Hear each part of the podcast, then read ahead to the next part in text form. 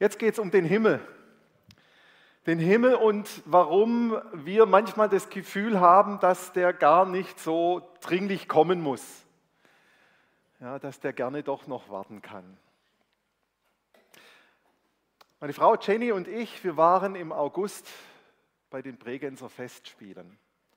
Und da haben wir uns die Oper Madame Butterfly angeschaut. Wer von euch war schon mal in Bregenz bei den Festspielen? Ah, super. Also, viele von euch wissen, wovon ich rede. Wir sind extra früh gegangen, damit wir noch schön die Atmosphäre dort im Vorfeld genießen können. Am See sind Verkaufsstände aufgebaut. Da bauen sie extra ein großes Zelt auf, wo dann ein Restaurant drin ist. Es gibt an unterschiedlichen Stellen gibt's Bars, wo man sich eindecken kann mit Aperol Spritz, mit Hugo, mit anderen Getränken. Brezeln werden verkauft, Bratwürste werden verkauft. Also es ist eine ganz tolle Atmosphäre dort. Und als wir dorthin gegangen sind, sind wir natürlich relativ früh gegangen, um auch noch diese Atmosphäre dort zu genießen. Und es war ein wunderbarer Abend. Es war mildes Wetter, war der 10. August, wolkenloser Himmel. Und dann irgendwann ist die Sonne da hinten Richtung Konstanz-Überlingen versunken. Der Himmel hat sich verfärbt. Es war eine ausgelassene Stimmung. Ja. Die Leute haben angeregt miteinander gesprochen. Man hat hier und da ein Lachen gehört und äh, wir haben unseren Aperol-Spritz genossen und eine Brezel zusammen und haben gesagt, wow, was für ein toller Abend. Aber wir wären nie auf die Idee gekommen zu sagen, das ist das Beste, deswegen sind wir gekommen. Wir werden nie auf die Idee gekommen zu sagen, dieses Folkprogramm, da müssen wir jetzt das meiste draus rausholen sondern wir waren wegen der Oper da. Wir waren wegen Madame Butterfly da. Das Highlight, das lag noch vor uns. Unser Ziel war die Oper auf der Seebühne. Und wenn das manchmal so schön ist, dann kann man ganz vergessen, warum man eigentlich da ist. Und ich habe jetzt ja gesehen, es sind ja einige Hände hochgegangen, als ich gefragt habe, wer schon mal dort war. Aber jeder, der schon mal bei einem größeren Konzert, bei einem Festival, bei einer größeren Veranstaltung, Sportveranstaltung war, der weiß, wie das ist. Alles drumherum ist einfach nur Beiwerk, um sich wohlzufühlen. Der Hauptevent, deshalb sind wir dort. Und nicht, um das Beiwerk möglichst auszukosten und zu genießen. Und ganz ähnlich verhält es sich mit unserem Leben hier auf der Erde. Das, was wir hier erleben, das ist das Drumherum. Das ist das Beiwerk. Und ja, es ist ein angenehmes Drumherum, keine Frage, ein angenehmes Beiwerk.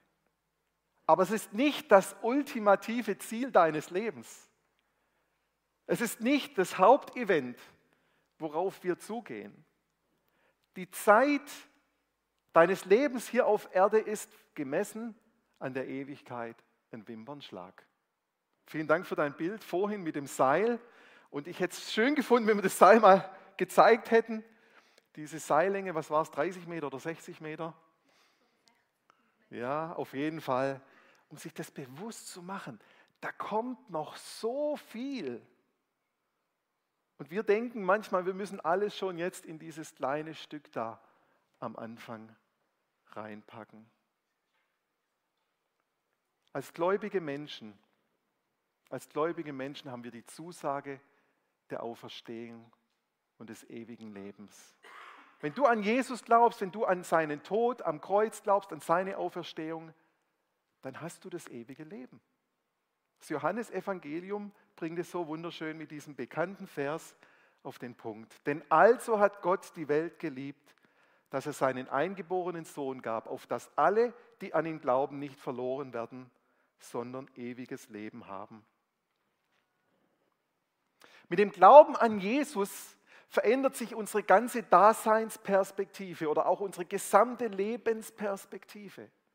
Es geht nicht nur darum, irgendwie diese 60, 70, 80, 90 Jahre hier auf der Erde gut zu verbringen, möglichst alles auszukosten und dann kommt nichts mehr. Sondern wir leben mit einer Ewigkeitsperspektive. Die Zeit hier auf der Erde dient zur Vorbereitung für diesen ganzen langen Abschnitt, der dann noch kommt. Und hoffentlich triffst du hier die richtige Entscheidung, nämlich an Jesus zu glauben, an seinen Tod und seine Auferstehung, um auch dieses ewige Leben zu haben. Und wir sind solche Menschen, sage ich jetzt mal im Gro, wie wir hier im Saal sitzen. Wir haben das, wir wissen das. Wir sehnen uns danach, unser ganzes Sein, unser Herz, unsere Seele, unser Geist sehnt sich danach, in diesen paradiesischen Zustand zurückzukommen, den Gott an, am, am Anfang geschaffen hat. Dort, als er mit Adam und Eva zusammen im Garten Eden verweilte und Gemeinschaft mit ihnen hatte. Danach sehnt sich unser Geist dorthin zurück. Und die, die Zeit hier ist eine Vorbereitung, wieder in diesen paradiesischen Zustand zu kommen. Die Bibel sagt, dass wir, wenn wir gestorben sind, dass wir in den Himmel kommen. Und in der Offenbarung gibt es eine Beschreibung, wie es dort aussehen wird. Und diese Beschreibung, die möchte ich einmal vorlesen. Wir lesen dazu in Offenbarung 21, 1 bis 4. Und ich sah einen neuen Himmel und eine neue Erde, denn der erste Himmel und die erste Erde sind vergangen und das Meer ist nicht mehr. Für alle, die gerne am Meer sind, sorry. Und ich sah die heilige Stadt, das Jerusalem, von Gott aus dem Himmel herabkommen, bereitet wie eine geschmückte Braut für ihren Mann. Und ich hörte eine große Stimme von dem Thron her, die sprach, siehe da, die Hütte Gottes bei den Menschen.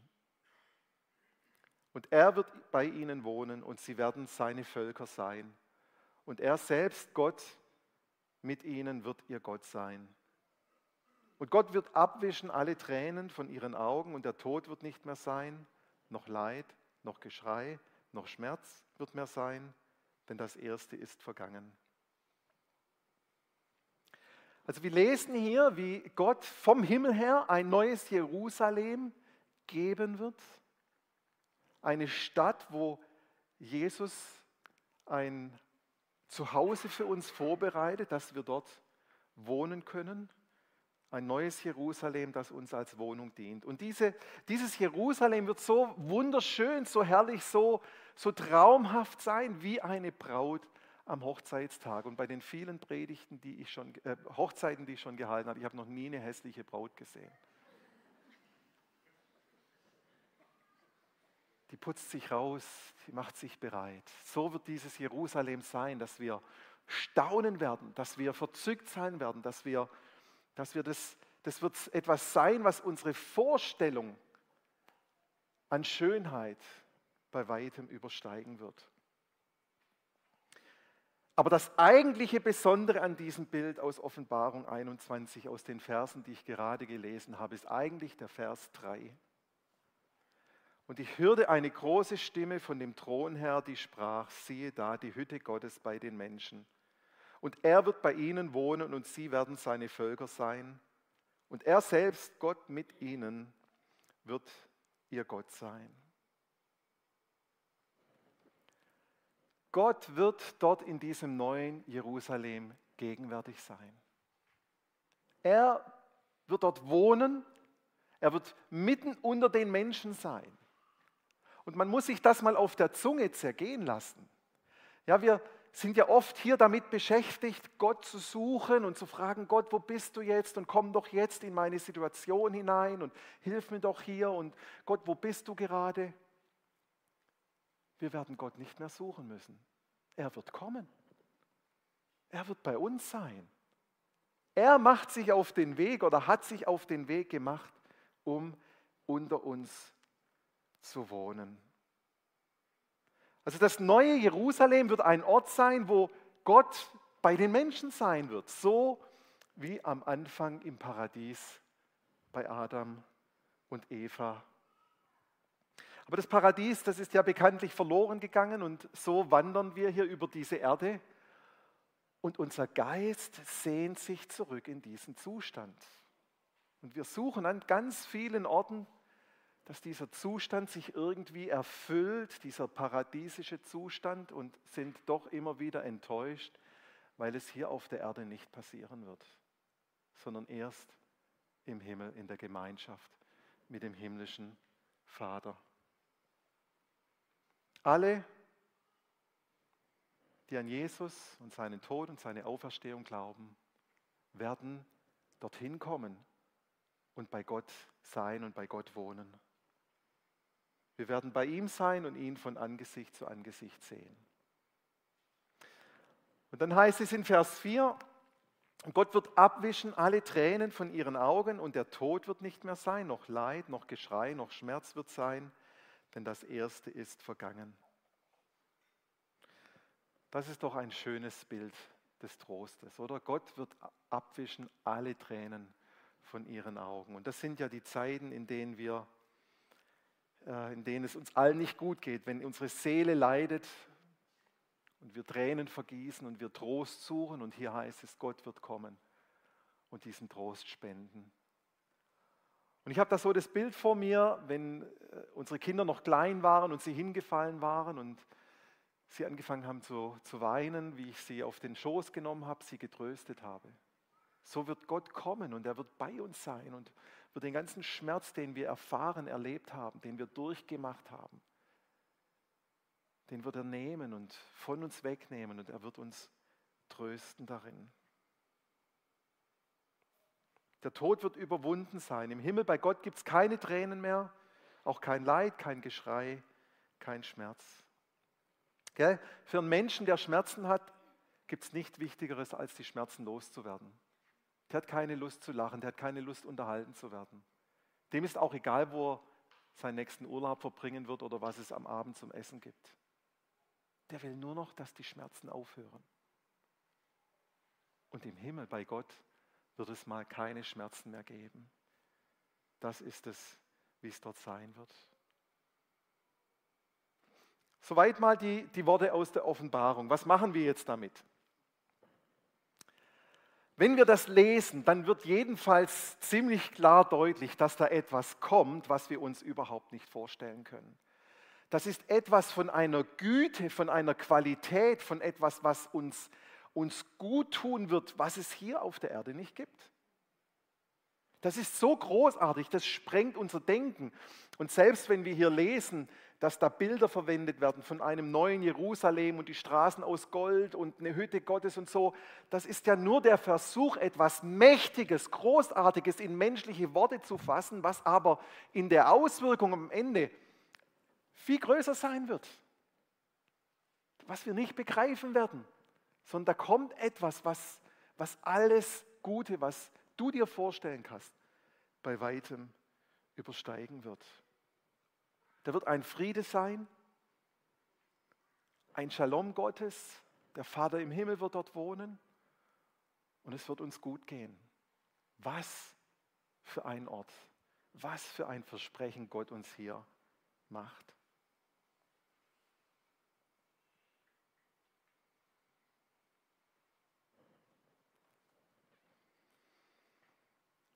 Und manchmal verhalten wir uns so, als ob dieser Ort nicht auf uns wartet. Manchmal verhalten wir uns so, als ob wir alles auskosten müssten in diesem kleinen Zeitabschnitt der Ewigkeit, um ja nichts zu verpassen. Um bloß alles mitzunehmen, was geht, weil wir wissen ja nicht, was da noch kommt. Wir verhalten uns so, als ob das Vorprogramm wichtiger wäre als das Hauptevent möglichst viel mitzunehmen. Das FOCRO-Programm ist enorm wichtig. Wir müssen hier eine Entscheidung treffen, damit sich unser Leben, ähm, dass die Weiche so gestellt wird, dass wir am Schluss auch in dieses Versprechen, in diesen, diesen versprochenen Ort, in das neue Jerusalem, in den Himmel hineinkommen. Ja, das Vorprogramm ist wichtig. Aber es ist vor allem deshalb wichtig, hier die richtige Entscheidung zu treffen. Und wenn wir die getroffen haben, dann wartet nicht weniger als das Paradies auf uns. Und vielleicht kommt dir jetzt irgendwie dieses Wort Paradies komisch oder traditionell vor. Aber Jesus hat es dem Verbrecher am Kreuz versprochen, als er gesagt hat, Jesus, denk an mich. Denk an mich. Und Jesus hat gesagt, du wirst heute mit mir im Paradies sein. Das Paradies ist ein Ort, der existiert. Es ist nicht irgendetwas, was sich Menschen ausgemalt haben. Es ist ein Ort, der existiert und der auf dich wartet, wenn du an Jesus glaubst. Aber aus irgendeinem Grund wird uns bei dem Gedanken an die Ewigkeit und an den Himmel und ans Paradies wird uns irgendwie mulmig. Die Vorstellung, das Beste kommt noch, das verunsichert uns, weil wir es nicht sehen können und nicht greifen können, weil es ein Glaubensakt ist, dass wir vertrauen, dass auch hier das Wort Gottes wahr ist und dass es wirklich so kommt, wie er es versprochen hat. Und gleichzeitig erfahren wir hier in unseren Breitengraden ein Leben, wo wir sagen, so schlecht ist das Vorprogramm nicht. Das kann man genießen. Das ist schön. Das sieht gut aus.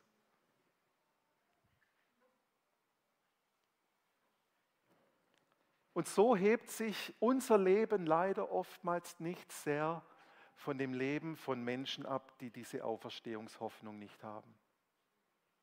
Wir sind genauso getrieben und versuchen hier alles irgendwie mitzunehmen.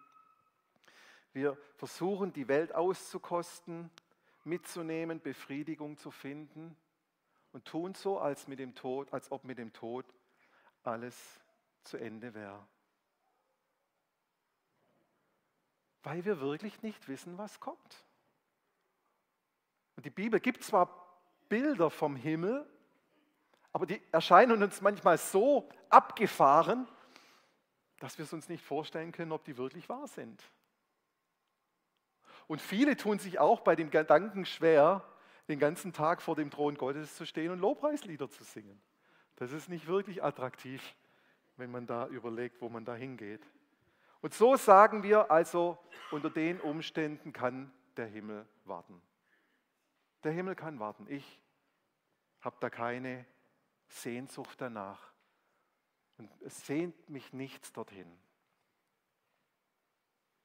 Auch erleben wir hier auf der Erde immer wieder eine breite Palette von Emotionen. Wir erleben Freude, wir erleben Liebe, wir erleben Trauer und Trost. Wir spüren, wie diese Gefühle etwas mit uns machen und auch als Gemeinschaft uns gut tun und wie wir gerne hier sind.